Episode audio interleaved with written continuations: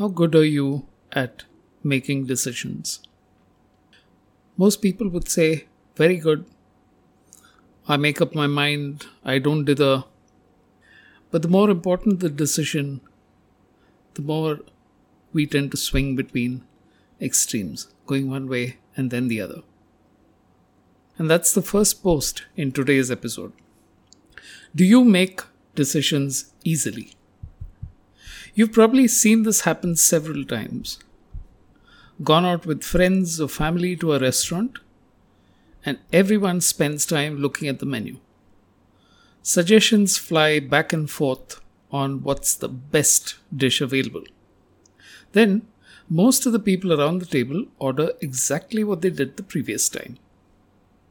So, why do we go about this elaborate routine of pretending to make decisions? In a sense, we want the ability to choose, to be told we can have what we want. Not necessarily to exercise that power, but simply know that if we ever change our mind, the options are available. Netflix has accepted that a section of their audience falls into this bracket. They can use predictive algorithms and all the persuasive power of the range of titles available. But some people like to watch just what is available on TV. In France, Netflix is offering a channel called Direct, accessible through browsers and streaming a fixed schedule of films through the day, much like TV has always been. Right now, it's only in France. But if the experiment succeeds, you could see Netflix come full circle. Because some people prefer having choices, not making decisions. On to the second post. And this is how markets expand or go in directions that nobody could have predicted before the product actually came out.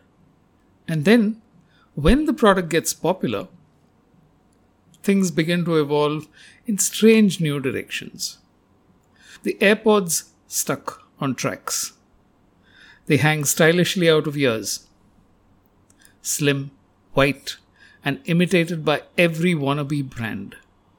Symbolizing the clean break between wired and wireless worlds.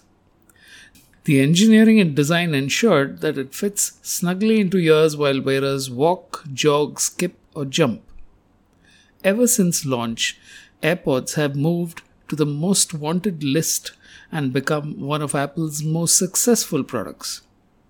In 2020, they are expected to earn the company over $20 billion. The transition to wireless has been a smooth ride.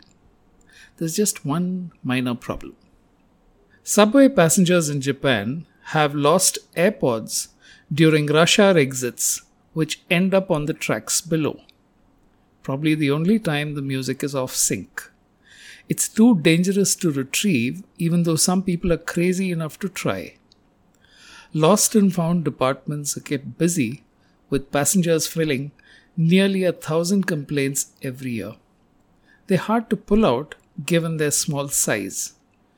The rail company partnered with Panasonic to design a mini vacuum to solve the problem workers use it to suck the AirPods off the tracks and return them to their rightful owners, opening up an opportunity for Panasonic to make money off an Apple product. Strange how markets are created. Do brands need a safety officer? That's the final post in today's episode. Wanted Brand Safety Officer.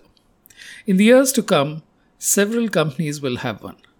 They will fulfill an increasingly important function.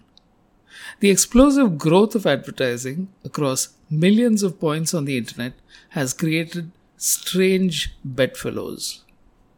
Well known brands were featured alongside terrorist videos or pornography, and companies paid out billions of dollars because there was no way to track where the ads appeared in the chain of networks.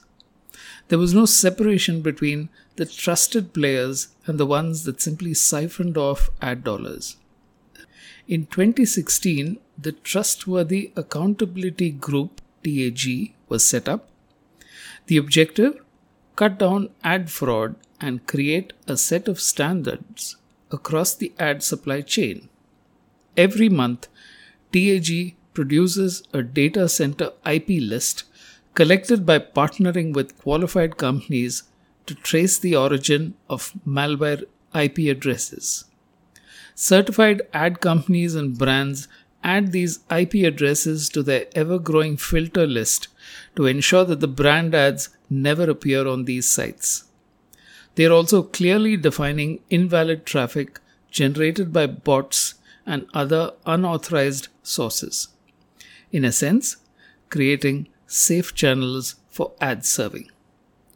The results are impressive a reduction of nearly 90% in fraudulent traffic. And that's what brand safety officers will police. If you enjoyed this newsletter, please consider sharing it with friends or tweeting the link. The more people we can get to tune in every week, the merrier. Thank you for listening and hope to have you join us next week.